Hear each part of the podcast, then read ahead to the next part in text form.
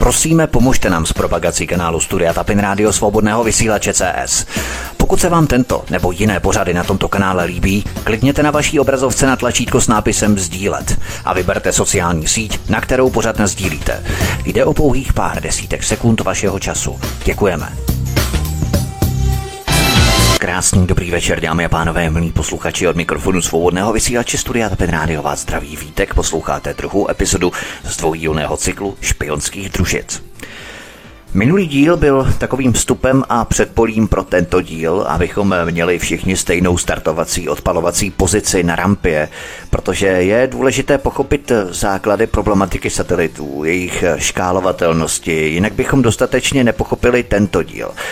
Pověděli jsme si o družici, že jde v podstatě o jakýsi umělý měsíc. Podívali jsme se dovnitř družice, na stavbu družice, na kategorie a typy družic od počasí přes komunikaci po armádu. Pověděli jsme si o tom, jak se vypouští družice na oběžnou dráhu raketami, o rychlostech a výškách družic, oběžných drah nebo typech oběžných drah a tak dále. Protože vždycky tvrdím, že pro pochopení současnosti je nutné se podívat na začátky, archetypy, úplné ty základy dřevních dob probíraného tématu. Začal jsem pěkně z gruntu přímo od začátku studené války, to znamená sovětského Sputniku, amerického programu Corona, potom Hexagon, amerického Národního úřadu pro průzkum National Reconnaissance Office, družic K H, tedy Keyhole, respektive pohled klíčovou dírkou, to je takové tajemství nebo zahalené tajemství, kdy Američané nechtějí, aby je někdo jiný viděl, jak se koukají, tak tomu říkají, že koukají klíčovou dírkou, což je vlastně ten základ toho, té strategie nebo toho názvu svědčí o tom, že se bude jednat asi o něco tajného a o něco, o čem nechtějí Američané, aby věděli i ostatní. Ale podívali jsme se také na evropskou emancipaci v rámci vesmíru, to znamená francouzskou družici Spot jedna, Helios a Evropskou kosmickou agenturu E S A. Začal jsem rozebírat technologie vojenských družic od radarů přes infračervené záření až po optické kamery, ale dotkl jsem se také družice Ikonos se stále lepším rozlišením. A proto pokud jste neslyšeli minulý díl, rozhodně vám ho doporučuji k poslechu. Pojďme se podívat na první kapitolu v rámci dnešního pořadu. A to jsou super tajné projekty Sentient a Zuma. Na současném trhu existují v zásadě tři hlavní komerční společnosti provozující satelity. První je společnost Maxar, která vlastní jedny z nejvýkonnějších satelitů s vysokým rozlišením v soukromém sektoru. Druhou společností je Planet, která provozuje soustavu malých družic, konstelaci nebo flotilu malých družic, které každý den snímkují celou zemskou pevninu. Třetím dodavatelem je společnost Black Sky. Všechny snímky od amerického Národního úřadu pro průzkum, armády a ostatních komerčních satelitních společností v kombinaci s dalšími geoprostorovými informacemi vytvářejí obrovské množství informací denně, které je mnohem větší, než by dokázala projít obrovská armáda lidí. Oni by prostě nevěděli, na co se z těch mnohých tisíců snímků denně dívat, na co se zaměřit nebo kam zaměřit pozornost. Bylo by to jako hledání jehly v kupce sena. Aby Národní úřad pro průzkum dokázal udržet krok s tímto množstvím satelitních informací, obrátil se částečně na umělou inteligenci A I. Tyto systémy naučí vyhledávat věci, které potřebují. Umělá inteligence bude sama podle zadaných algoritmů, určených algoritmů vyhodnocovat důležitost objektů, podezřelé cíle. Jednoduše, umělá inteligence bude sama prozkoumávat to obrovské množství satelitního snímkování denně. Jedním z takových systémů je přísně utajovaný projekt Sentient.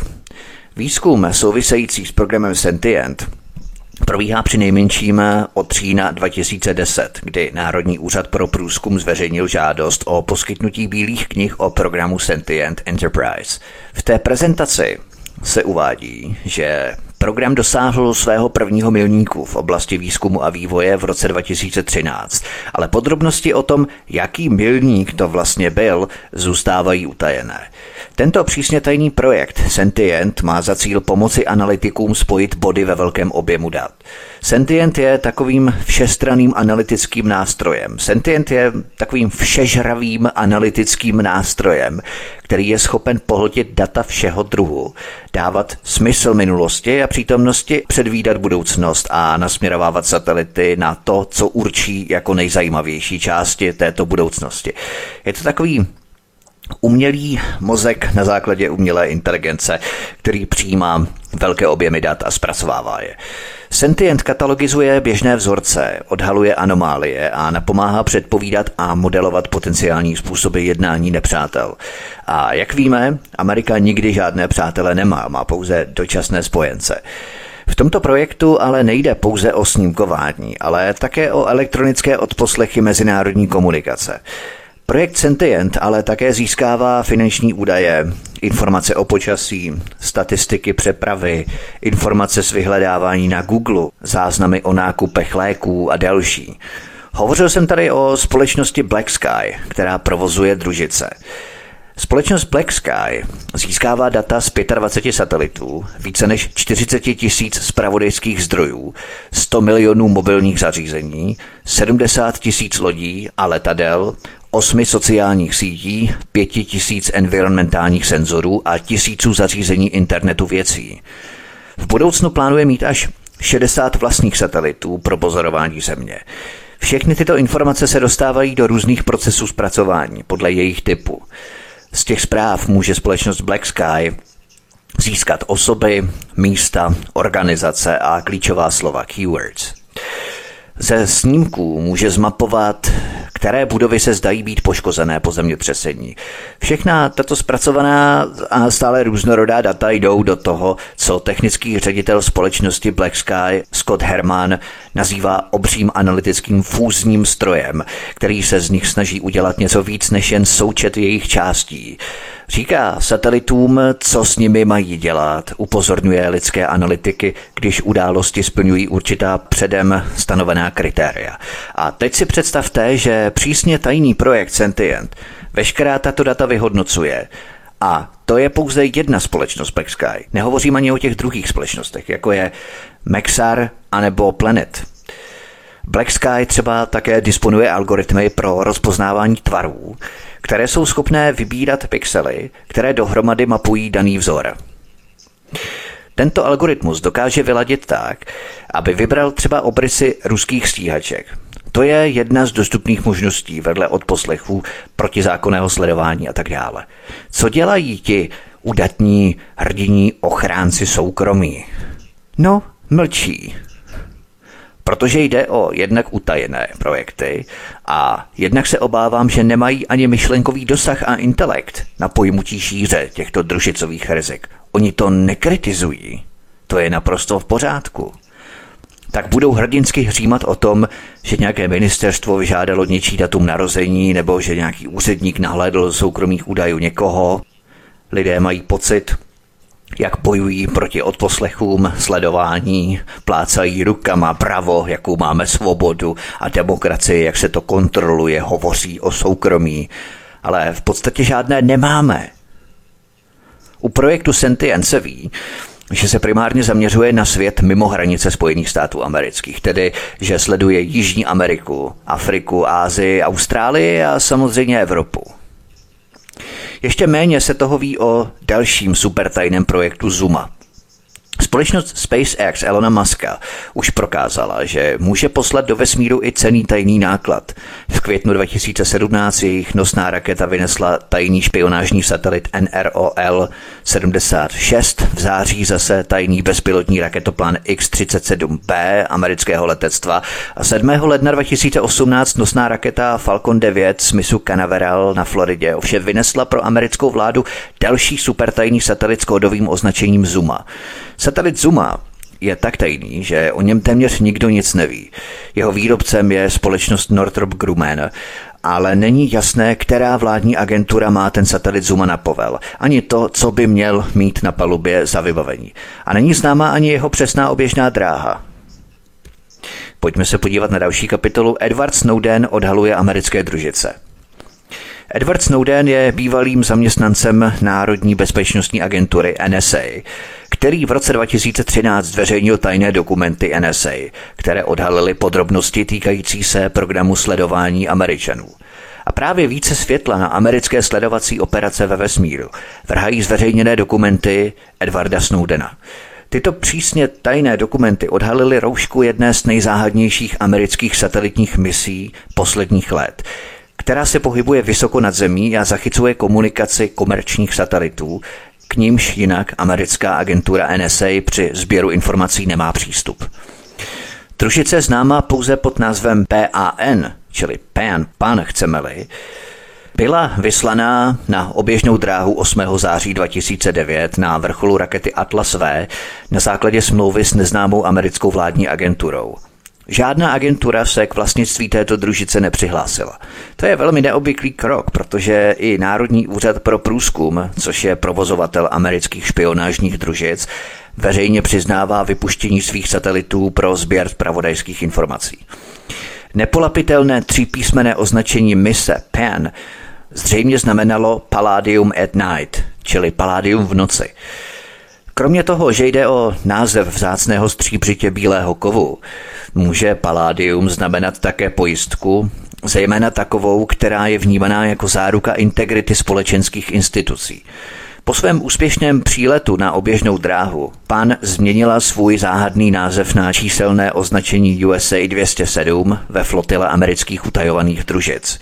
Nakonec družicový pozorovatelé zjistili, že U S A dvě stě sedm se nachází nad Afrikou a protože se dostala na svou výškovou pozici na geostacionární oběžné dráze, kde rychlost lodi odpovídala rychlosti rotace Země, tak může zůstat ve stejné poloze vůči Zemi.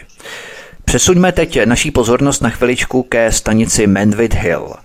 Stanice Manwith Hill královského letectva se nachází na anglickém venkově, která usnadňuje komunikaci zpravodajských služeb jak Spojeného království, tak i Spojených států amerických.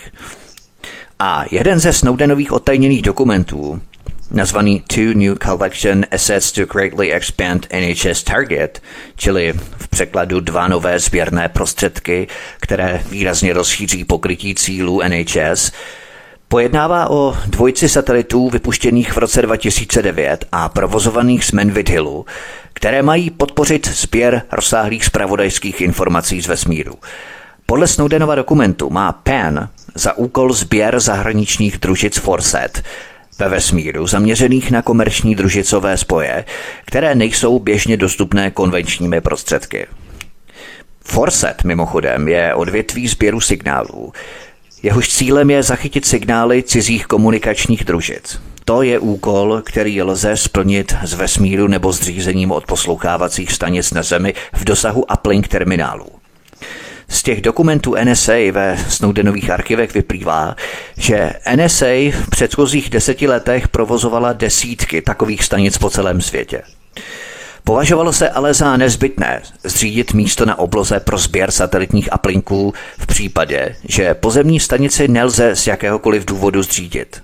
Úkolem P A N u bylo tedy driftovat dostatečně blízko zájmovým družicím a zachytit veškeré signály, které k nim byly vysílané a pokrýt všechna konvenční frekvenční pásma v pásmech C, K a Ka. Tento Snowdenův dokument byl prvním dokumentem, který spojuje družici P A N se sérií družic s kódovým označením Nemesis. Toto označení Nemesis bylo poprvé odhalené v uniklém rozpisu rozpočtu americké vlády. Snowdenův dokument také obsahoval první snímek moderního satelitu elektronického zpravodajství Orion, známého také jako největší družice na světě s obrovskými anténními talíři, které slouží k zachycení komunikačních zpravodajských informací z jejich výškových stanovišť. Tyto pokročilé družice Orion známe také pod kódovým označením Mentor. Navazují na program zahájený v roce devatenáct set sedmdesát, kdy byly vypuštěné první družice Enlind, tehdy s anténami o průměru dvacet metrů. Dvojice družic Orion, která byla vypuštěná v letech devatenáct set osmdesát pět a devatenáct set osmdesát devět raketoplánem Space Shuttle, měla údajně padesátimetrové antény a jejím úkolem bylo také sběr raketových signálů. V devadesátých letech byl program modernizovaný, aby mohl obsahovat ještě větší antény a dodnes bylo vypuštěno sedm družic Advanced Orionů, to znamená rozšířeného programu Oriona. Snowdenův dokument odhalil, že Orion šest měl původně za úkol zkoumat mikrovlnné zdroje v Číně, než přešel ke sběru dat ze satelitní telefonní sítě Turaja, kterou N S A prolomila někdy na začátku roku dva tisíce, aby mohla odposlouchávat satelitní hovory v Evropě, Africe, Asii a na Blízkém východě.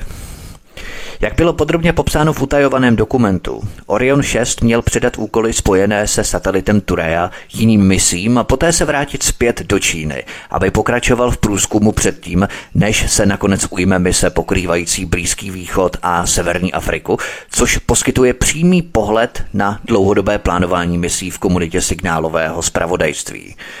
Tímto způsobem Američané kontrolují, odposlouchávají, vyhodnocují a uchovávají veškeré informace o komkoliv z nás. Satelity, které nám krouží nad hlavami, které odposlouchávají a uchovávají informace.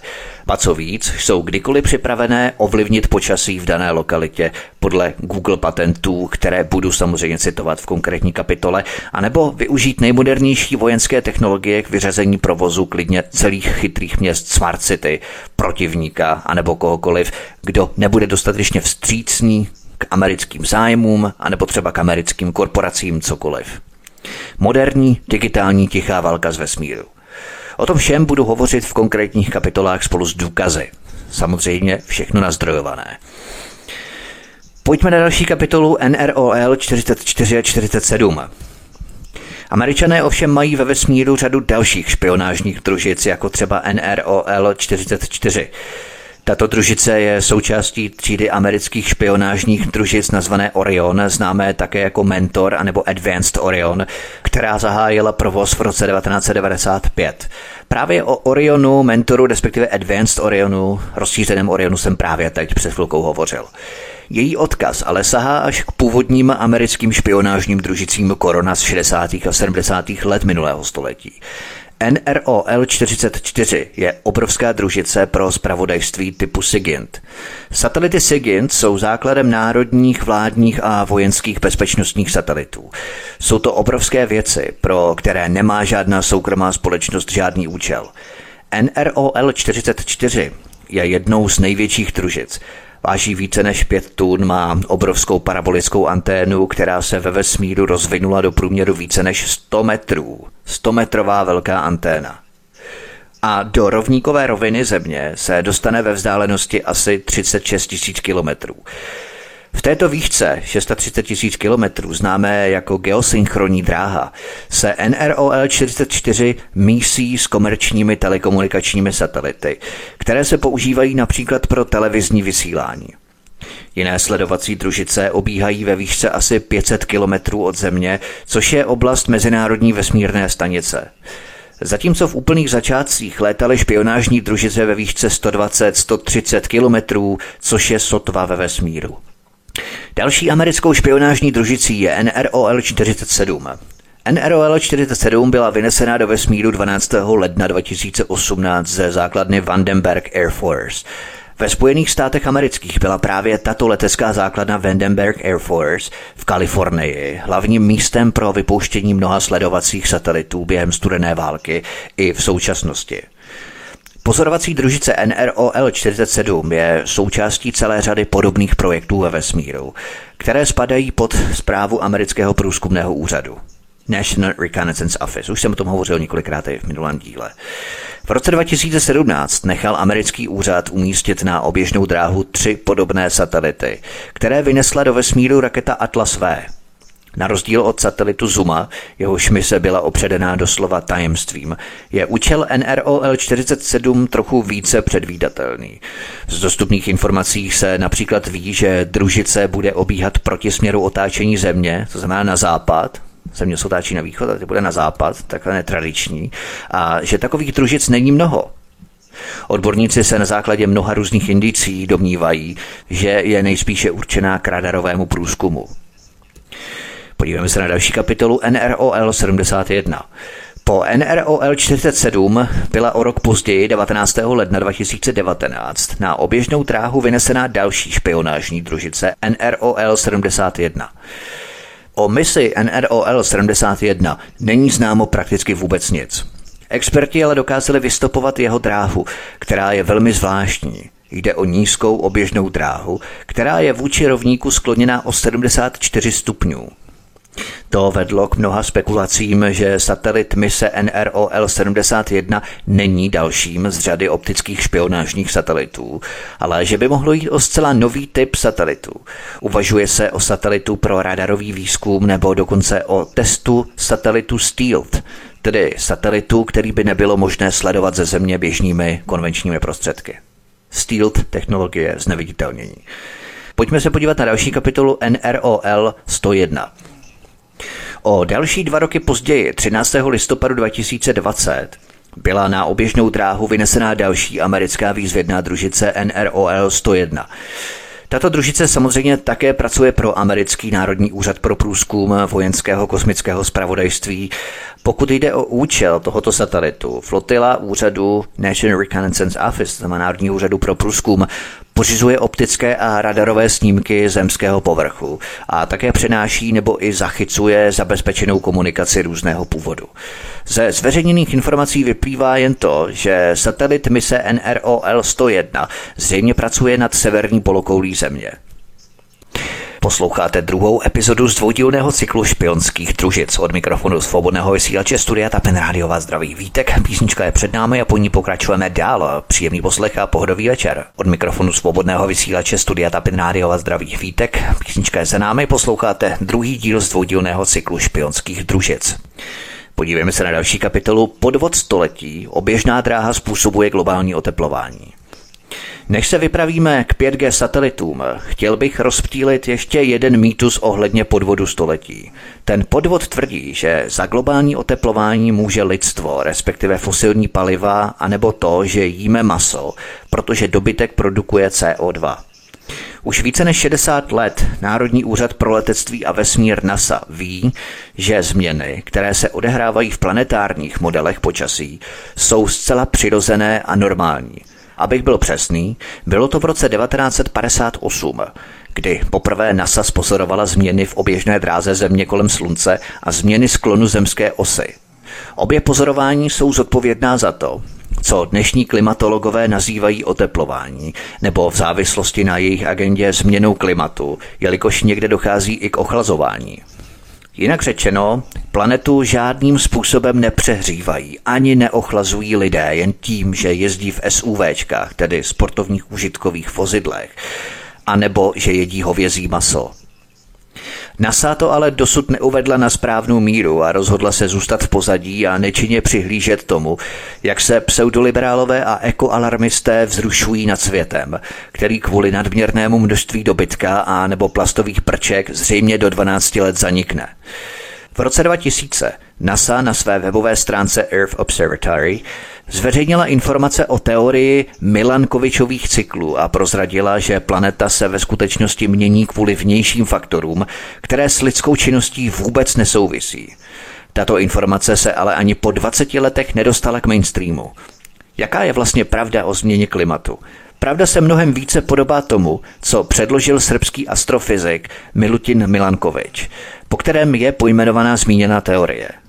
Tato Milankovičova teorie dokazuje, že největší vliv na měnící se modely klimatu mají výkyvy slunečního záření v závislosti na ročních obdobích a zeměpisné šířce, které dopadá na Zemi rozdílnými způsoby a v různých časech. Nicméně nejzávažnějším faktorem ovlivňujícím zemské klima je samotné Slunce. Země se vychyluje ze své osy a také ze směru své rotace. Při vyšším náklonu zemské osy se roční období na Zemi stávají mnohem extrémnějšími, zatímco při nižším náklonu osy se stávají mnohem mírnější. Podobná situace existuje u osy zemské rotace, která v závislosti na tom, která polokoule směřuje v perihéliu ke Slunci, může velmi ovlivňovat sezónní extrémy mezi oběma polokoulemi. Na základě těchto různých proměnných srbský astrofyzik Milankovič dokázal přijít s komplexním matematickým modelem, který dokáže zpětně v čase počítat teploty povrchu Země. A závěr je prostý. Klima na Zemi se měnilo stále a není to naše vina. Když Milankovič poprvé přišel se svým modelem, byl téměř půl století ignorovaný.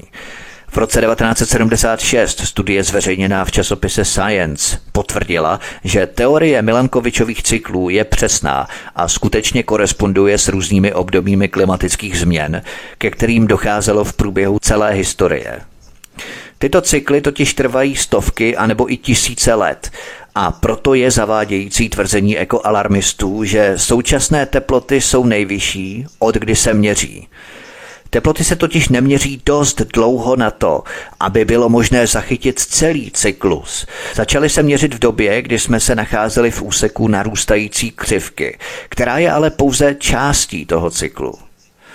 Obraz o celém cyklu nám tak uniká. V roce devatenáct set osmdesát dva, šest let po zveřejnění této studie, Rada pro státní výzkum Spojených států amerických uznala teorii Milankovičových cyklů za pravdivou. Kdybych to měl shrnout do jedné jediné věty, zněla by: nejzávažnějším faktorem ovlivňujícím zemské klima je slunce. Tečka. Klimatické podmínky se budou v každém čase dramaticky lišit v závislosti na postavení Země vůči slunci a to bude vytvářet drastické abnormality týkající se všemu, co si lidé mysleli, že vědí o fungování Země. Místo toho, aby přijali tuto pravdu. Dnešní zaplacení klimatologové spolu s pseudoliberálními politiky a stejně vinnými mainstreamovými médii trvají na tom, že nepoužívat opakovatelně použité nákupní tašky na potraviny v supermarketu anebo vlastnit vozidlo na elektrický pohon ničí planetu tak rychle, že jako řešení musíme rozhodně zavést globální klimatické daně. Je to globální podvod století, podobně jako agenda covidismu. Soustředit se na jeden virus z milionů ostatních virů, které kolem nás poletují od začátku vzniku lidstva této planety a na tom jednom viru z těch milionů vybudovat obří marketing a agendu. Je to tak zvráceně geniální jako agenda kolem globálního oteplování, za které může prý lidstvo.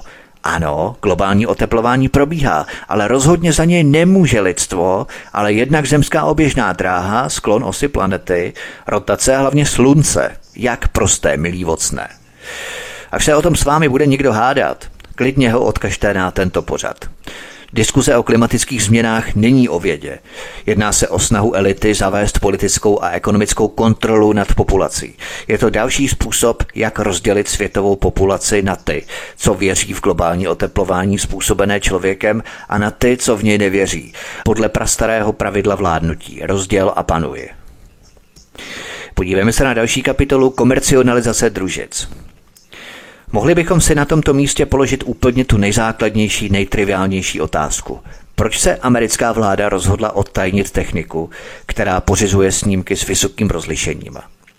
Americká armáda si v devadesátých letech minulého století uvědomila, že ve Spojených státech už dávno nebyla hnacím motorem informačních technologií. Před sedmdesáti lety se většina počítačové síly v Americe soustředila na ministerstvu obrany.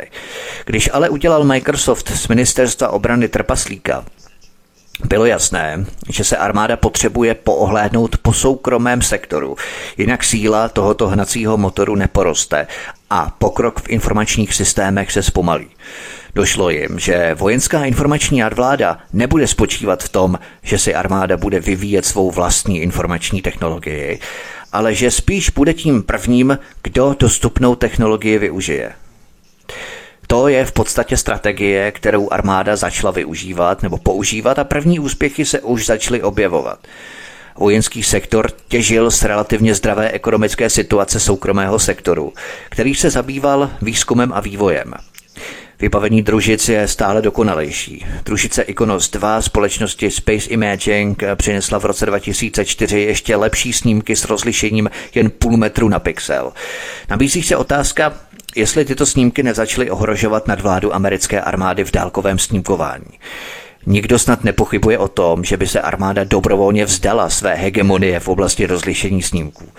Komerční snímkování armádu samozřejmě hned tak nedohoní.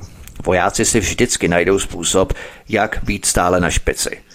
Komercionalizace družicových snímků má několik výhod, ale také přináší jistá rizika, ať už pro státy anebo pro jedince. Naše schopnost přistupovat a získávat nové informace se dramaticky změnila díky družicím. Na druhou stranu to ale může přinést mnoho špatného. Třeba najednou zjistíme, že naše soukromí a náš malý životní prostor, který potřebujeme, abychom si udrželi svou individualitu, je narušený. Ačkoliv je družice Ikonos určená především ke komerčnímu využití, může nás špehovat, stejně dobře jako vojenské družice za studené války. Tato demokratizace špionáže vyvolala rozpory. Kdo určí, jak daleko to má jít? A kdybychom to nakrásně určili, vlády to zcela jistě dodržovat nebudou. Kvůli minimalizace rizik spojených se zneužitím špionážních družic, americká armáda přísně kontroluje šíření těchto snímků. Space Imaging je soukromou společností, ovšem musí respektovat pravidla šíření svých produktů, které vydala americká vláda. Tak například, pokud se americké jednotky účastní nějakého konfliktu, vláda může omezit přístup družic na místo, kde se ten konflikt odehrává. Americké vládě jde prostě o to, aby mohla přerušit komerční družicové snímkování během bojů nad citlivými místy. Největším klientem společnosti Space Imaging byly americké zpravodajské agentury.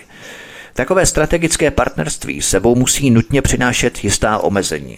Space Imaging by se jako dobrý partner americké vlády nepokusil udělat něco, co by mohlo ohrozit nějakého Američana nebo spřáteleného vojáka. To znamená, že neukáže něco, co by jiní neměli vidět. Pojďme se podívat na další kapitolu ovládání a úprava počasí z družic. Samozřejmě americká armáda, postupně se k ní přidávaly další jako ruská nebo čínská a tak dále, začaly vyvíjet družice, které budou moci v propojení s pozemními radarovými systémy kontrolovat, ovlivňovat a upravovat počasí.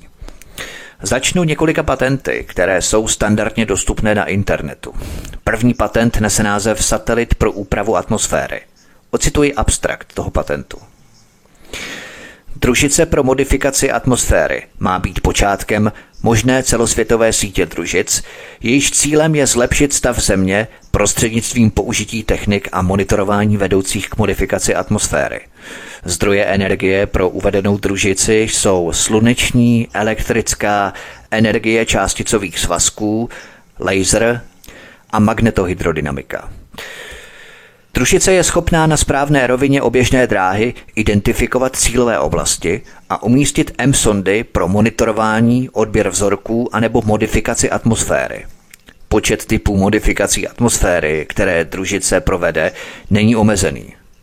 To je první patent. Vidíte, tady jasně uvádějí, že lze z družice v rámci patentu ovlivňovat, modifikovat počasí ve vybrané určené oblasti. Naprosto jasné. Další patent nese název Úprava počasí pomocí umělých družic. Ocituji opět z abstraktu toho patentu, popisu patentu. Systém družicové modifikace počasí využívá pozemní družice k využití sluneční energie, k úpravě termodynamiky a složení zemské atmosféry. Systém má tři podsystémy. První subsystém zahrnuje síť pozemských družic zvaných družicové motory, které slouží k odrážení sluneční energie nebo k přeměně sluneční energie na jiné formy energetických paprsků vypouštěných na určená místa. Média na těchto místech nebo média, kterými paprsky energie procházejí, tyto energie absorbují a mění na teplo. Druhý subsystém zahrnuje rozsáhlou síť zařízení pro dálkové snímání. Tyto snímače se používají k měření místního složení médií, dynamických parametrů a termodynamických vlastností. Naměřené údaje ze senzorů jsou přenášené zpět do třetího subsystému, který zahrnuje síť pozemních řídících stanic. Tyto pozemní stanice zajišťují navádění energetických paprsků odhadováním charakteristik každého paprsku a jeho trajektorie cílového bodu jako funkce času. Integrace těchto tří subsystémů vytváří smyčku navádění a řízení energetického svazku se zpětnou vazbou od senzorů. Aplikace systému pro modifikaci počasí zahrnují změnu srážek, rekultivaci pusté půdy, snížení škod způsobených špatným počasím a zlepšení životního prostředí. Mezi aplikace nesouvisející s počasím patří dodávka koncentrované energie do elektráren, v závorce solárních, větrných a vodních, skleníkových farem ve vysokých zeměpisných šířkách a letadel poháněných sluneční energií. Konec citace patentu. Když ovládáte počasí, ovládáte sklizeň plodin a zásoby vody. Vytvořte hlad, vytvořte žízeň a dostanete lidi přesně tam, kde chcete, aby byli. To znamená do stavu nouze, zranitelnosti a vystrašení. Stejně jako můžete zatopit nějakou oblast vyvoláním deště, jako to probíhalo třeba u války ve Vietnamu, i když tam to nebylo z družice, ještě tam to bylo v rámci letadel. Američané si začali uvědomovat, že pomocí družic mohou efektivně a snadno ovlivnit počasí kdekoliv na světě, na planetě. Deště nebo sucha. K tomu přispěl i výzkum ovládání vzdušních mas, čímž lze vytvořit hurikány a tornáda. To jsem obšírněji rozebíral v mém dvoudílném pořadu speciálu Poručíme větru dešti, kde jsem takové technologie pro směrování vzdušních mas popisoval. Nicméně panují velmi silné dohady o změně počasí v Česku v souvislosti s tornádem na Moravě. Na slovenské bouřkové aplikaci i meteo tečka es ká totiž lidé spatřili velmi neobvyklé útvary nad Brnem v kritický den. Šlo o vzorce dešťové bariéry, respektive vodou nasáklé kapsy houby v atmosféře. Ovšem seřazené do naprosto neuvěřitelné podoby střeleckého terče, respektive kruhových radiofrekvenčních vln, kdy jednotlivé cely byly symetricky a s mezerami seřazené na hranách těch frekvenčních vln. Ovšem to nebylo všechno. Tato srážková bariéra s kapsami plných vody ve vzduchu byla ostře a jako nožem oříznutá ze severozápadní strany. Doslova to vypadalo, že jde o kryt frekvenčního děla umístěného na stacionární dráze. Prostě podivně oříznutá srážková oblačnost s naprosto divnými kapsami plných vody. K tomu je nezbytná prosycená atmosféra vodními kapsami, a to v dráze fronty, která přináší naopak horký a suchý vzduch.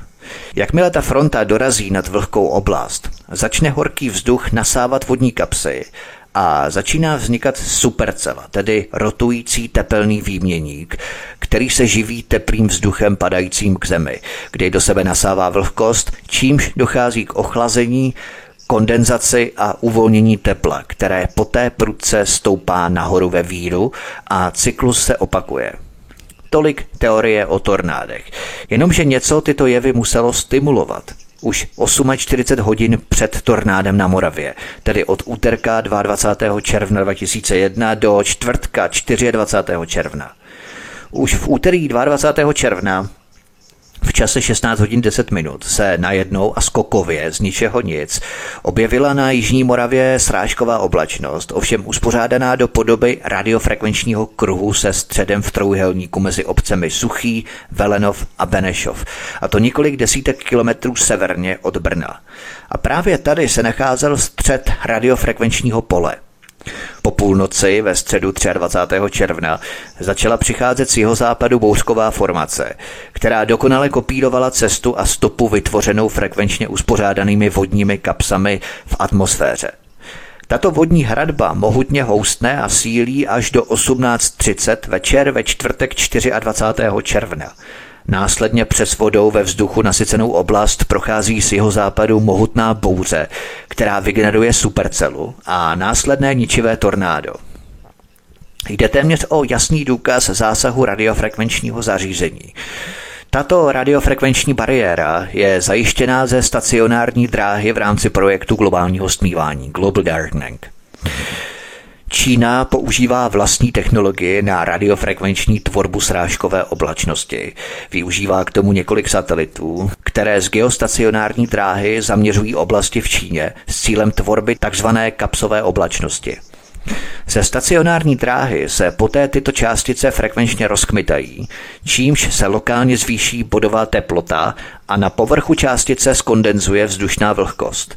A jelikož ve vzduchu je vždy dostatek vody, s výjimkou opravdu specifických oblastí nad planetou, tak zkrátka stačí zamířit ze satelitu radiofrekvenční dělo, louč, a dojde k vytvoření oblačnosti během pár minut. Tato technologie totiž neumí vyrábět klasickou oblačnost, ale pouze radiofrekvenční generované kapsy vodní oblačnosti, které fungují na principu mikrovlnné trouby. Nevznikají tak klasické mraky, ale podivné bubliny v oblačnosti. A na Moravě tento modifikátor počasí ze satelitů prostě spackali. Ten paprsek radiofrekvenčního děla nebo louče mohl být třeba namířený příliš dlouho A to způsobilo, že ty bubliny se nasytily vodou do takové míry, že při průchodu frontálního systému z jihozápadu došlo k vytvoření supercely a následně tornáda. Je jasné, že takovéto úkazy nepatří do prostoru střední Evropy, na rozdíl třeba od středozápadu Spojených států, kde jsou pro vzniku tornád přirozené podmínky díky vlhkosti vzduchu z Mexického zálivu a horkého vzduchu z amerických plání. Téměř s jistotou můžeme tvrdit, že jsme se stali svědkem úpravy počasí ze stacionární dráhy pomocí satelitů. Pojďme na další kapitolu. dvacet tisíc pět gé družic kolem Země, každý centimetr pod kontrolou. V rámci této kapitoly začnu společností Apple. Apple totiž vyvíjí nový tajný projekt, který zahrnuje flotilu satelitů, která bude přenášet internet a další Wi-Fi služby přímo do našeho iPhoneu v rámci bezdrátové technologie. Je vám doufám jasné, co to znamená. Absolutně pod kontrolou z oblohy na každém centimetru našeho pohybu. Apple prý usiluje o nasazení svých satelitů do několika let. V podstatě jde o to, aby Apple mohl komunikovat s iPhony svých uživatelů přes satelity a nemusel by se tak spoléhat na operátory, na pozemní komunikační věže a tak dále. Měl by prostě svoje družice, které by vlastnil a provozoval. Na tomto projektu pracuje v Apple tucet inženýrů v konkrétním oddělení. Tento projekt Apple vedou Mike Trella a John Favik, dva manažeři, kteří před nástupem do společnosti Apple pracovali na satelitní technologii pro Google. Tuto iniciativu dříve vedl Greg Duff, zakladatel a generální ředitel kamerové společnosti Dropcam, kterou Google koupil v roce dva tisíce čtrnáct. Výrobce iPhoneu Apple také nedávno najal významné manažery v oboru bezdrátových technologií, včetně zakladatele společnosti Ethos Research, Mata Ethuse a Ashley Moore Williamsovou ze společnosti Aerosep Corporation.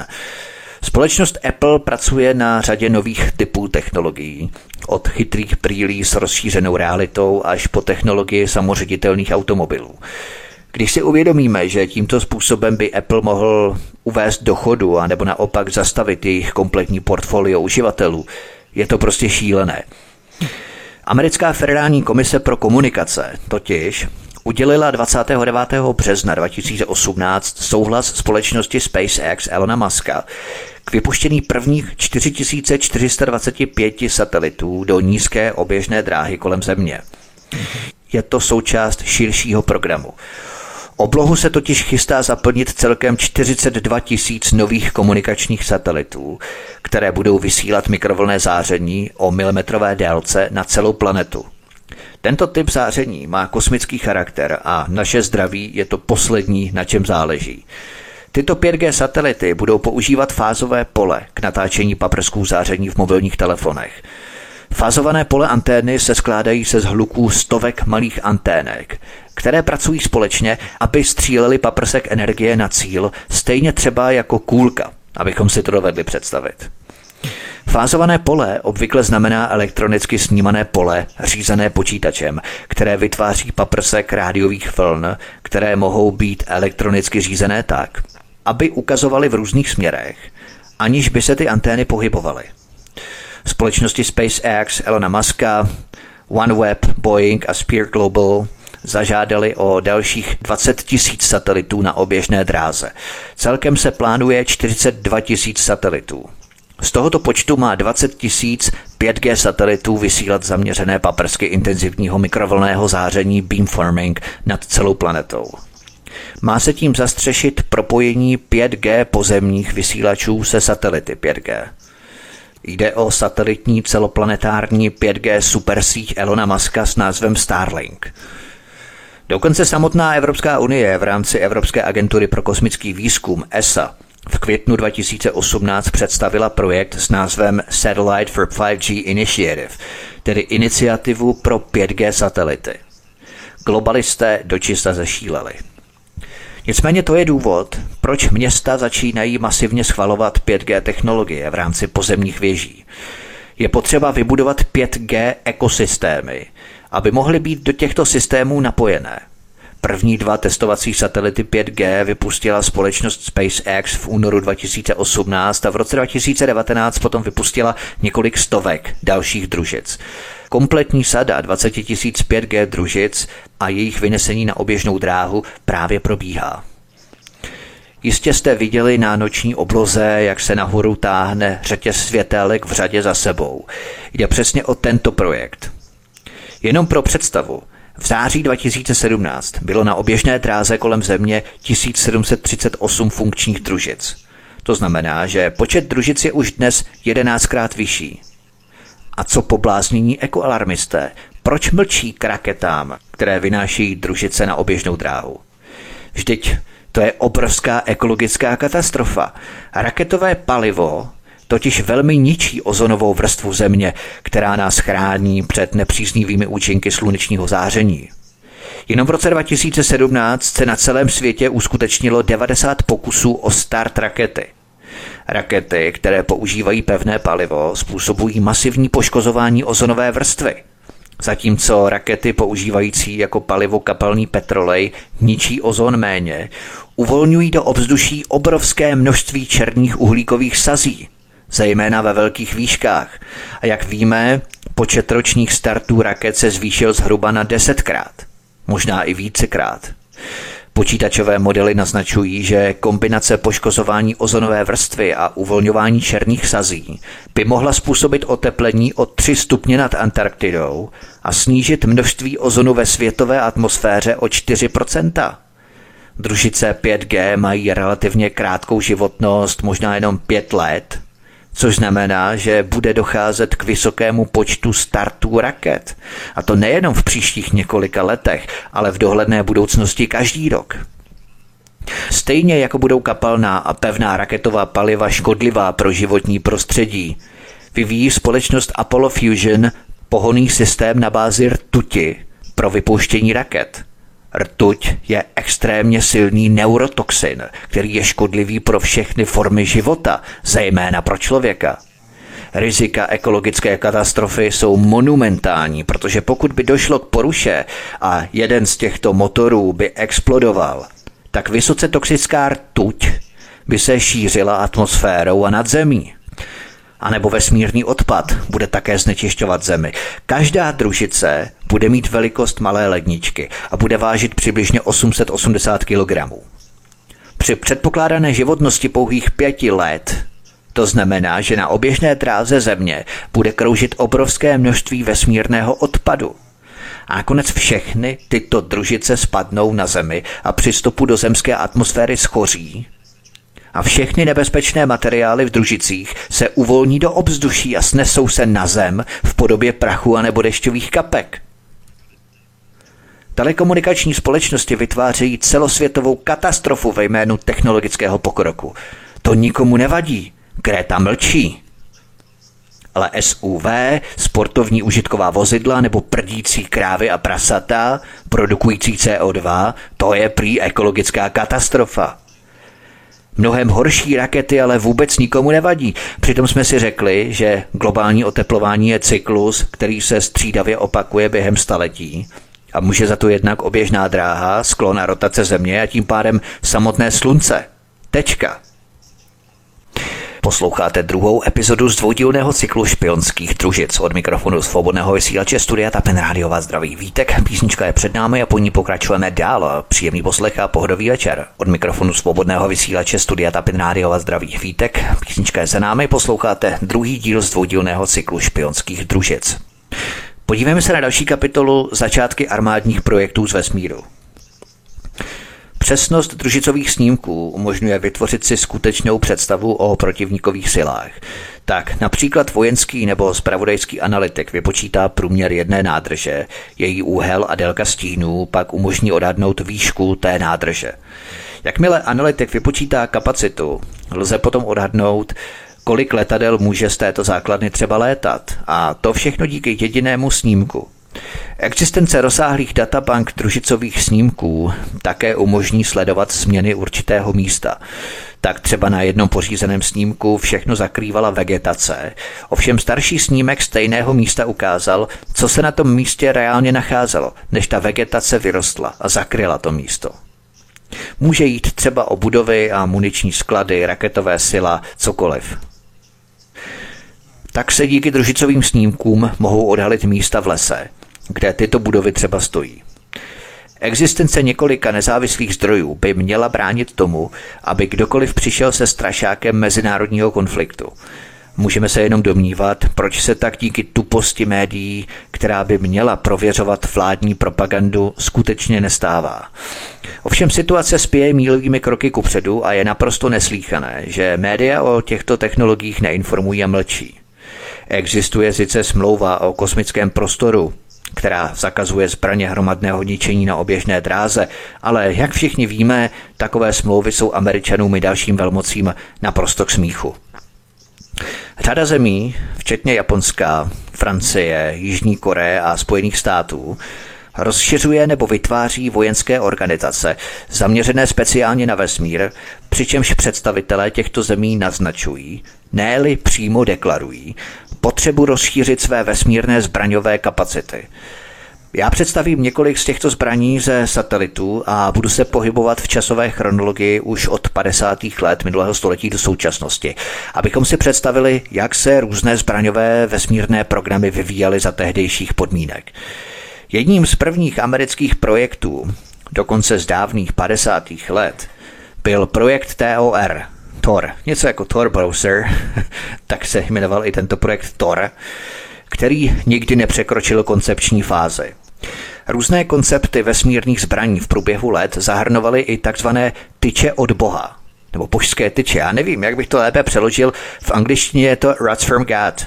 Rods from God, nevím, jak to lépe přeložil, prostě tyče od Boha, které by z oběžné dráhy schazovaly zbraně s kinetickou energií a také malé družice, které by měly palubní zaměřovací systémy, umožňující mířit na jiné družice anebo na zem pod nimi. Tento zbraňový systém jsem vybral jako prehistorický doslova, abych jenom demonstroval, že už v této době Američané měli velmi futuristické plány na ovládnutí planety z vesmíru. Jak si ukážeme, tyto plány jsou dnes naprostou realitou. Ovšem, tyto technologie vymýšleli také i sovětští vědci, i když možná to byli ti nacističtí, které si Sověti s Američany rozdělili po druhé světové válce v rámci operace Paperclip, to nevím. Ale sovětská vesmírná stanice Almaz, jejíž koncepce byla vymýšlená v šedesátých letech, měla Sovětskému svazu usnadnit vyhledávání cílů na moři. Věřilo se, že přítomnost lidí na oběžné dráze poskytne výkonnou platformu pro orbitální průzkum a umožní rychlou změnu cílů podle vývoje bojů. Sovětský svaz se v šedesátých letech soustředil na závod o měsíc a první nasazení Almazu odložil až na rok devatenáct set sedmdesát tři.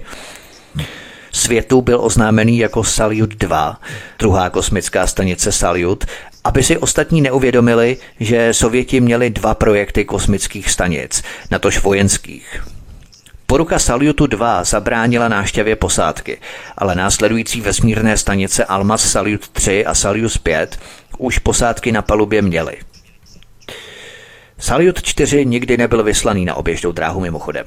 Uvádí se, že kosmonauté prováděli pozorování alespoň při jedné misi a v roce devatenáct set sedmdesát pět dokonce zabudovali do vesmírné stanice velké dělo a zkušebně ho na oběžné dráze odpálili, ale technické problémy se stanicemi zabránily tomu, aby většina misí probíhala v plánované délce. Jak léta plynula, v našem případě šedesátá léta, přicházely další projekty. Americká pilotovaná laboratoř na oběžné dráze byl třetím projektem amerického letectva, který, přestože nikdy nevypustil jediného astronauta, měl v letech devatenáct set šedesát tři až šedesát devět bohatý život. Mezi milníky projektu patřil výběr sedmnácti astronautů, vytvoření místa startu na kalifornské letecké základně Vandenberg a úpravu kosmické lodi NASA Gemini pro potřeby nového programu. Jedním z hlavních cílů programu byl průzkum pod kódovým označením projekt Dorian. Kamerový systém měl mimo jiné pořídit fotografie Sovětského svazu, a to v rozlišení lepším, než jakého by dosáhla jakákoliv družice té doby. Vesmírná laboratoř také mohla nést rakety nejaderné, ale něco, co by vyvolalo strach, a také sítě k zachycení nepřátelských kosmických lodí. Mnoho nových podrobností bylo odhaleno koncem roku dva tisíce patnáct, kdy bylo zveřejněno více než dvacet tisíc stran dokumentů o vesmírné laboratoři. Program byl zrušený poté, co se odhadované náklady vyšplhaly do vesmírných výšin. Očekávalo se, že vesmírná laboratoř bude v době zrušení stát více než tři miliardy tehdejších dolarů, přičemž jedna celá tři miliardy dolarů už byla vynaložená. Někteří z budoucích astronautů tohoto projektu, například Bob Crippen a Richard Trulli, přešli do NASA k prvním letům raketoplánů.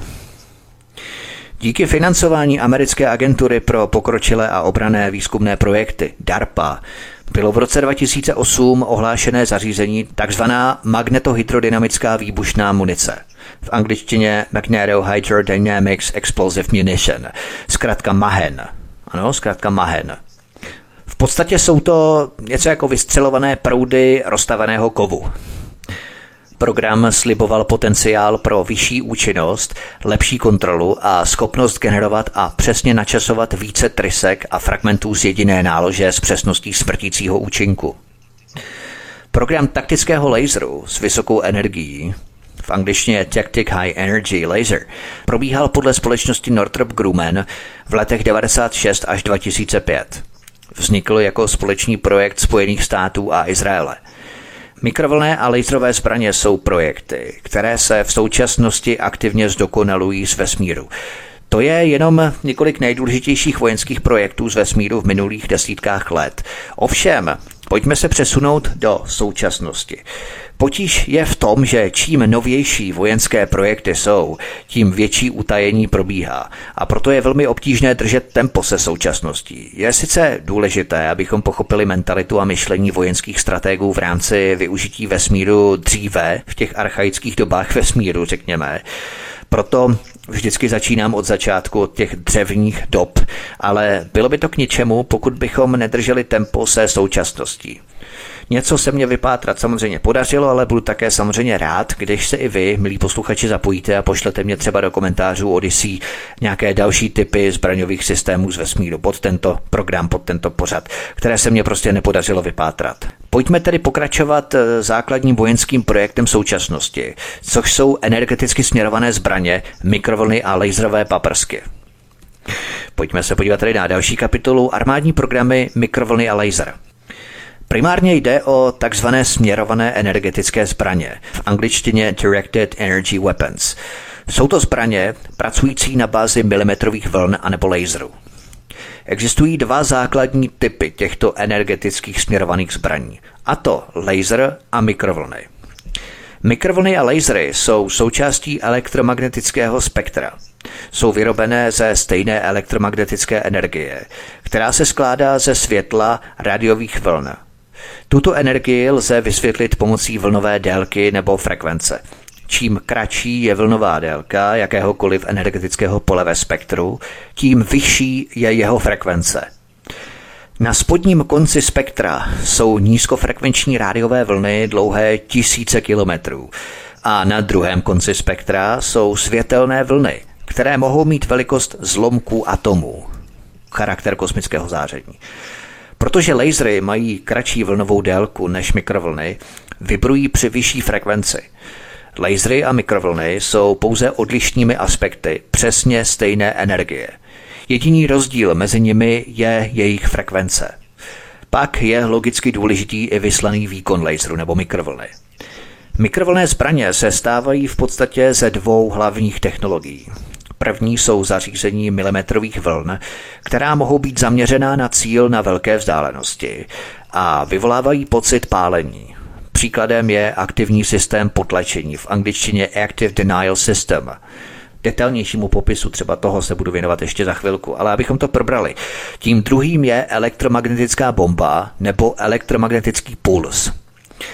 Tato elektromagnetická bomba může zničit elektronické obvody, komunikační sítě a poškodit organickou hmotu na dálku s nejaderným elektromagnetickým výbuchem. Lasery se skládají ze dvou základních skupin. Nízkoenergetické lasery, které lze využít třeba k narušení zraku, a vysoce výkonné lasery, které lze používat na lidi a materiál. Oba lasery tedy mohou být použité proti lidem anebo proti zařízením. Mikrovlny a laser použitý ze satelitů přímo z oběžné dráhy jsou pro armádu jakousi tichou, za to drtivější válkou. Tento systém má špendlíkovou přesnost. Má nízké náklady na použití a údržbu, má prakticky neomezenou kapacitu zásobníků a hlavně je možné mikrovlnami a laserem z vesmírných družic snadno sledovat, zaměřovat a střílet pomocí sofistikovaných senzorů. Mohou navíc pracovat za všech povětrnostních podmínek, zasáhnout více cílů bez vedlejších poškození. Prostě zamíříte a zasáhnete objekt se špendlíkovou přesností, a to energií, která putuje v rychlosti světla. Téměř i hned po stisku tlačítka objekt zasáhnete. Tato technologie je navíc škálovatelná, takže můžete vyladit mikrovlny a lasery na konkrétní frekvenci. A tím se dostávám k možnosti zásahu na vybraný počet obyvatel v určité oblasti. Prostě na lidi. Některé frekvence mikrovln a laserů zahrnují únavu, závratě, nevolnost, zvracení, bolesti břicha, křeče, epileptické záchvaty a dočasnou paralýzu. Takto efektivně a velmi tiše zneškodníte nebo načas omezíte akceschopnost nepřítele. Prostě jim znemožníte schopnost reagovat vyvoláním závratí nebo jiné paralýzy pomocí těchto mikrovln a nebo laserů. Můžete vyvolat pocity pálení nebo zahřívání celého těla, ztrátu krátkodobé paměti nebo kognitivních procesů. Jste dezorientovaní. Výhodou v úvozovkách těchto mikrovln a laserů je, že jejich použití je prakticky nezjistitelné náhodným pozorováním. Pokud jsou použité i v nějaké miniaturní míře ke kolektivní apatii, třeba únavě, nezájmu, prostě apatii, nezjistíte to. Nikdy to nezjistíte. A proto se vždycky budeme v tomto směru pohybovat na pomezí reality a konspirace. Vlády a armády se nám vždycky vysmějí do ksichtu. Jste dezinformátoři, to je hoax, protože oni velmi dobře vědí, že to nejde zjistit běžným pozorováním. A když by třeba byly zapojené nějaké přístroje, tak už je samozřejmě pozdě. To nejde zjistit, pokud nepřetržitě nesnímáte a nemonitorujete celou frekvenční škálu v určité oblasti přístrojem, což nikdo přece nedělá. Tyto systémy rozvíjí třeba společnost General Atomic Electromagnetic Systems, která nově definuje způsob, jakým mohou zákazníci využívat možnosti vesmíru. A může se jednat o konkrétní družici pro konkrétní misi nebo soustavu záměrně propojených kosmických lodí. Tato společnost se zabývá nejen komerčním nebo případně akademickým využitím, ale také vojenským, tedy obranným nebo útočným. Tato společnost General Atomic Electromagnetic System třeba získala od agentury DARPA zakázku na návrh jaderného tepelného pohonného systému pro misi Draco. Mnoho těchto výzkumů ohledně mikrovlnných a laserových systémů bylo spuštěno už v osmdesátých letech minulého století strategickou obranou iniciativou pro vesmírný laser, v angličtině Space Based Laser. Na konci této kapitoly uvedu některé příklady použití vesmírných mikrovlnných anebo laserových zbraní ze satelitů z družic. A nebo oni můžou být samozřejmě použité ze země, ale my se bavíme o satelitech a o družicích a těchto zbraních umístěných přímo na konkrétních vojenských satelitech a družicích. Tak třeba Active Denial System, který jsem tu zmínil, aktivní technologie potlačení, je systém zdroje milimetrových vln, které ohřívají vodu v kůži subjektu cíle, to znamená člověka. Tato technologie způsobuje znecitlivující bolest. Tento systém pracuje tak, že střílí mikrovlnný výkonný paprsek s vlnovými délkami až devadesát pět gigahertzů na cíl, tedy na člověka, anebo dav. Jde o milimetrové zbraňové systémy, mikrovlnné záření a všechno se řídí pomocí softwaru. Je tu uživatelské grafické rozhraní a pomocí toho rozhraní můžete nastavit výkon, frekvence, dosah anebo rozptyl. Každý, kdo se chytí do toho paprsku, bude mít pocit, že mu hoří kůže. Mikrovlnné záření okamžitě vaší kůži ohřeje na padesát pět stupňů. Vlivem účinku vysokofrekvenčních mikrovln se zmagnetizuje vaše krev, která obsahuje železo, a ta krev přenáší náboj, tedy záření, dál do našeho těla. A tento pocit hoření pokračuje do našich vnitřních orgánů.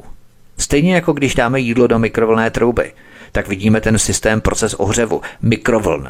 To je úplně stejný princip. Máme pocit, že jsme v plamenech, pálení. Čím déle to trvá, tím víc energie proudí, tím víc zdravotních rizik vzniká. Pokud to trvá dost dlouho, přichází smrt. Člověk reaguje už od první sekundy, když je zachycený v tomto radiačním paprsku. Po vypálení se paprsek může buď zastavit, anebo je možné načasovat paprsek, za kolik sekund, případně minut, se má vypnout. Tato zbraň pracuje na frekvencích až devadesát pět gigahertzů, jak jsem zmínil. Dále třeba další typ energeticky směrované zbraně je Vigilant Eagle, což je obranný systém, který nasměruje vysokofrekvenční mikrovlny na jakýkoliv cíl. Potom třeba Bofors H P M Blackout je vysoce výkonný mikrovlnný zbraňový systém, který je schopný na dálku zničit celou řadu komerčních elektronických zařízení. Společnost Lockheed Martin se specializuje na vysoce energetické laserové zbraňové systémy a má širokou škálu zkušeností s pokročilým řízením paprsků, kombinováním spektrálních paprsků na bázi vláken, specializovanými senzory a integrací systémů. Dále Northrop Grumman nepřetržitě vyvíjela technologie laserů a tato technologie se dále vyvíjí ve spojení se systémem sběru a třídění velkých objemů dat, big data a s umělou inteligencí. A jak víme, tak právě Lockheed Martin a Northrop Grumman měli velké zakázky od Pentagonu k vynášení družic a jejich provozu, včetně armádních projektů a systémů, které zmíním za chvilku. Pojďme se podívat na další kapitolu armádní programy tvarovaný paprsek beamforming. V souvislosti s pět G satelity jsem tu zmínil takzvaný tvarovaný paprsek, v angličtině beamforming. Abychom pochopili, o co přesně jde, rád bych k tomu chtěl říct pár slov. Jde v podstatě o směrování a řízení toku energie paprsku na cíl.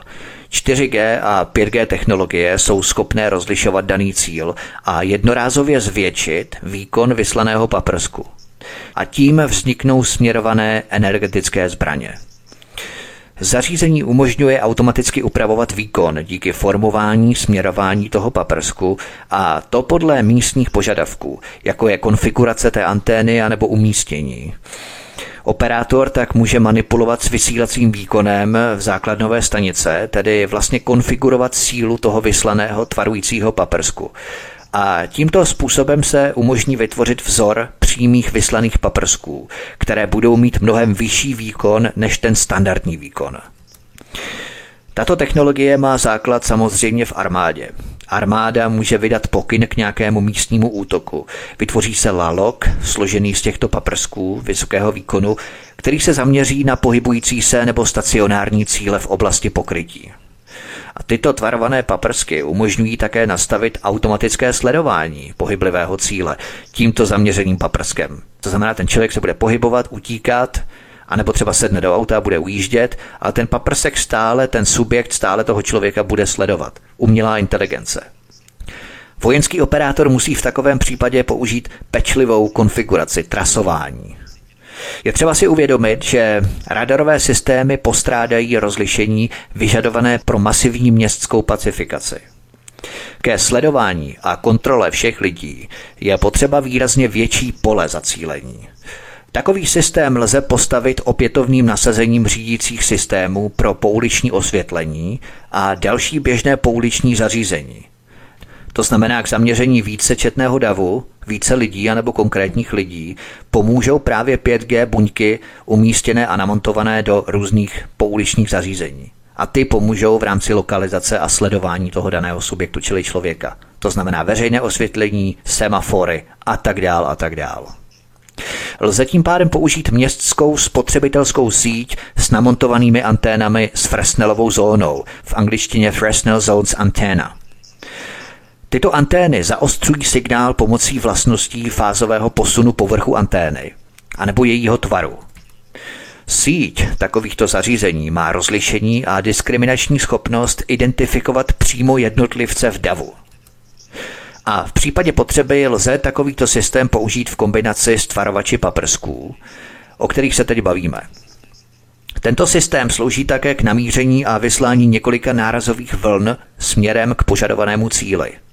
Jde o technologii automatického získávání a sledování cílů v reálném čase. Jde o jednu z vojenských technologií. Posloucháte druhou epizodu z dvoudílného cyklu špionských družic. Od mikrofonu svobodného vysílače Studia Tapin Rádio vás zdraví Vítek. Písnička je před námi a po ní pokračujeme dál. Příjemný poslech a pohodový večer. Od mikrofonu svobodného vysílače Studia Tapin Rádio vás zdraví Vítek. Písnička je za námi, posloucháte druhý díl z dvoudílného cyklu špionských družic. Pojďme se podívat na další kapitolu ESMA, supertajné vojenské projekty. Existuje technologie k současné širokopásmové, letecké, námořní, pozemní a satelitní komunikaci, k neustálému sledování každého centimetru na Zemi. Tato technologie se jmenuje ESMA, v angličtině Electronically Steered Multibeam Antenna, v překladu elektronicky řízená vícepaprsková anténa. Jde v podstatě o systém propojení mnohých dalších systémů, od dopravy přes internet věcí, tam je široká škála zařízení o bude, až po různé servisní sítě. Tato technologie ESMA je použitelná pro pozemní a satelitní spojení na nízké, střední a geostacionární dráze a jde v podstatě o softwarové ovládání více paprsků antény nebo polarizace, případně směrování těch paprsků podle potřeby. Technologie ESMA je dalším krokem od elektronicky říditelných antén, Electronically Steerable Antennas. Tyto malé, lehké a nízkoprofilové antény o délce pouhých tři centimetry jsou schopné nasměrovat úzký paprsek přes sektorový úhel, což poskytuje pokrytí stejně dobré, ne-li lepší, než starší sektorová anténa, ale všechno v mnohem menším balení. Tato technologie se totiž zaměřuje na nastupující trend takzvaného nového vesmíru. O co jde nový vesmír? To, co jde. Jednoduše jde o posun od masivních tradičních komunikačních satelitů o hmotnosti více než pět tun a ceně několika set milionů dolarů k nové generaci levnějších satelitů na nízké oběžné dráze v ceně několika milionů dolarů, takzvaných small sats anebo také cube sats. Small sats jako satelity, ve zkratce sats, satellites, znamená small, malý, anebo cube. Každý z těchto small sats nebo cube sats váží méně než půl tuny a plánuje se s nimi poskytovat internet, non-stop sledování, kontrola davu, crowd control, komunikační služby, prostě hromadný dohled a ovládání z vesmíru. A na to navazuje další kapitola, na kterou se teď půjdeme podívat, program Kubernetes, ovládání měst z vesmíru. Taková technologie vícenásobných paprsků může ovládat i celá města. Poměrně snadno. Nevěříte? Taková technologie reálně existuje. Jmenuje se Kubernetes. Jde o technologii propojení všech počítačů v datovém centru anebo všech zařízení s procesorem ve městě do jednoho celku. Takže celé město se může chovat jako jeden organismus, jako jeden počítač. Cloud. V podstatě cloud, a když změníte něco ve cloudu, tak se to projeví ve všech počítačích, které jsou na ten cloud připojené. Pro představu něco podobného je, když si koupíte počítač s několika jádry. A také ten počítač obsluhujete jako celek, i když je tam více jader. Tedy celá města nebo i státy může obsluhovat relativně málo operátorů. A proto vznikají extrémní požadavky na satelitní aplikace internetu věcí, Internet of Things. Jde o propojení těchto všech prvků, které mohou být několika povely ze satelitu vypnuté. Třeba v celém městě anebo v požadované oblasti. Od automobilů pět G přes veřejné osvětlení pět G, semafory pět G až po domácí spotřebiče chytrých domácností pět G, třeba ledničky nebo chytré domácnosti. Jen si to představte. Miliony malých buněk se instalují na sloupech elektrického vedení, na veřejných budovách, školách, veřejném osvětlení, semaforech, na přístřešcích autobusových zastávek, ve veřejných parcích a na pozemcích ve vlastnictví státu. Lidé stále šílí s chytrými domácnostmi. Odemkneme si dveře díky chytrým hodinkám nebo aplikaci v mobilu, stejně jako si rozsvítíme. Lednička bude napojená na tento systém pět G, ale třeba také vytápění. Na pět G bezdrátový systém budou postupně napojené další chytré spotřebiče, jako jsou topná nebo chladící zařízení, pračky se sušičkami, ledničky s mrazáky, sporáky, mikrovlnné trouby, myčky nádobí, ohřívače vody a dokonce i elektrické kávovary. Systém pět G bude monitorovat nejen spotřebu energie, ale bude sledovat a řídit přerozdělování elektrické energie v celé elektrické síti.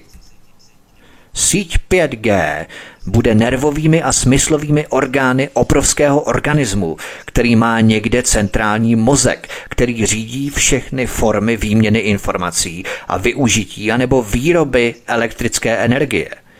Elektrická energie se bude používat pro všechny aspekty domácích a obchodních činností a síť pět G a její centrální mozek budou všechno řídit.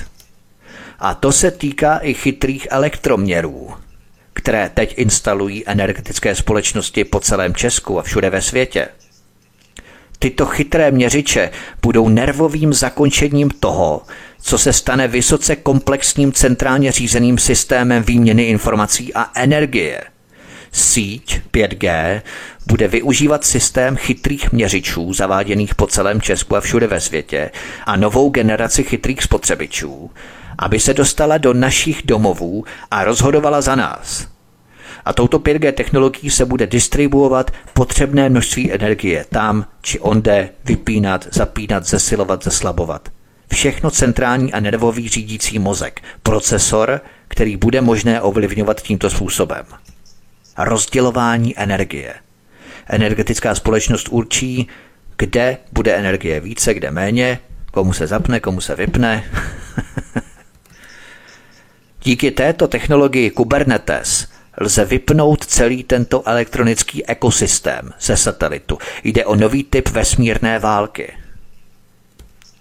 Pojďme se podívat na další kapitolu Technologie L D A L, vesmírné války, počasí a kontrola davu. Existuje technologie zvaná L D A L. Jde o laserově vyvinutou atmosférickou čočku, v originále Laser Developed Atmospheric Lens. Tato technologie L D A L se používá na změnu počasí, anebo ovládání davu, anebo také jako směrované energetické zbraňové systémy, o kterých jsem tady celou dobu mluvil. Laserově vyvinutá atmosférická čočka, technologie L D A L, byla vyvinuta společností B A E Systems. Tento systém L D A L je popsaný následovně, a cituji. Jeden ze systémů, na kterých jsme pracovali, zahrnuje koncept snímání anebo vidění na velmi, velmi dlouhé vzdálenosti pomocí toho, co je v podstatě variací obrovského dalekohledu. Konec citace. Je to tedy variace obrovského dalekohledu. Technologie L D A L je schopná ionizovat malý disk atmosféry a tento disk lze poté použít k odrážení a zaostření elektromagnetického paprsku. A tento systém atmosférické čočky funguje podobně jako systém fázovaných polí HARP. Využívá ionosféru k odrážení a zaostření elektromagnetických vln. Technologie L D A L je podobná pouštním přeludům anebo pouštní fatamorgáně, chceme-li. Společnost B A E Systems použila vysoce výkonný pulzní laserový systém technologie L D A L k vytvoření typu čočky nebo reflexní struktury v atmosféře. Impulzy takového vysokého výkonu se sami zaostřují a společnost výrobce B A E Systems to označuje jako Kerův efekt. V podstatě atmosféra může být ionizovaná a použitá jako obrovská čočka. Kerův efekt v podstatě znamená to, že atmosféra může být buď ohřívaná, anebo dokonce ionizovaná na jednom místě stejným způsobem, jakým je ionizovaná ionosféra sluncem. Technologie L D A L může vytvořit obrovskou čočku v atmosféře před letadlem anebo satelitem. A tato čočka může být použitá ke shromáždění mnohem více světla dolů na zem, anebo zaostření tohoto světla na mnohem menší senzor na letadle, satelitu, pozemní základně a tak dále. Technologie L D A L je součástí integrovaného systému. Tento systém je schopný detekovat, rozpoznat, kdy protivník střílí laserem na letadlo anebo satelit. V reakci na ten laser protivníka se během milisekund vytvoří atmosférická ochranná čočka, jakýsi ochranný reflexní štít, chceme-li. Takže když se ten útočný laser protivníka dostane k letadlu, satelitu a tak dále, tak se díky technologii L D A L vytvoří ochranná čočka, reflexní štít díky ionizace atmosféry. A díky tomu se ten útočný laser odrazí od toho letadla, satelitu a tak dále. To je technologie L D A L, atmosférické čočky nebo i zrcadla, a tím se můžou třeba i zapalovat lesy. To je další věc. Namířit čočku a zahřívat konkrétní území může zažehnout jiskru, požár konkrétního území, konkrétního lesa. Lesní obrovské požáry. To jsou jenom některé příklady vojenských technologií, které se mi podařilo vypátrat v rámci technologií používaných z družic. Pokud máte, milí posluchači, další technologie, další informace, sem s nimi budu moc rád na kanále Odyssey. Pošlete mi je, budu opravdu velmi rád. Podívejme se na poslední závěrečnou kapitolu nejznámější družice. Vypouštění a provoz satelitů samozřejmě přináší problémy. Dnes, kdy je na oběžné dráze kolem Země více než dva tisíce funkčních družic, je naše bezprostřední vesmírné okolí rušnější než velkoměstská dopravní špička. A pak je to ještě vyřazené vybavení, opuštěné družice, kusy vnitřních vybavení a úlomky po explozích nebo srážkách, které sdílejí oblohu s užitečnými vybaveními. Tento orbitální odpad se hromadí dlouhá léta.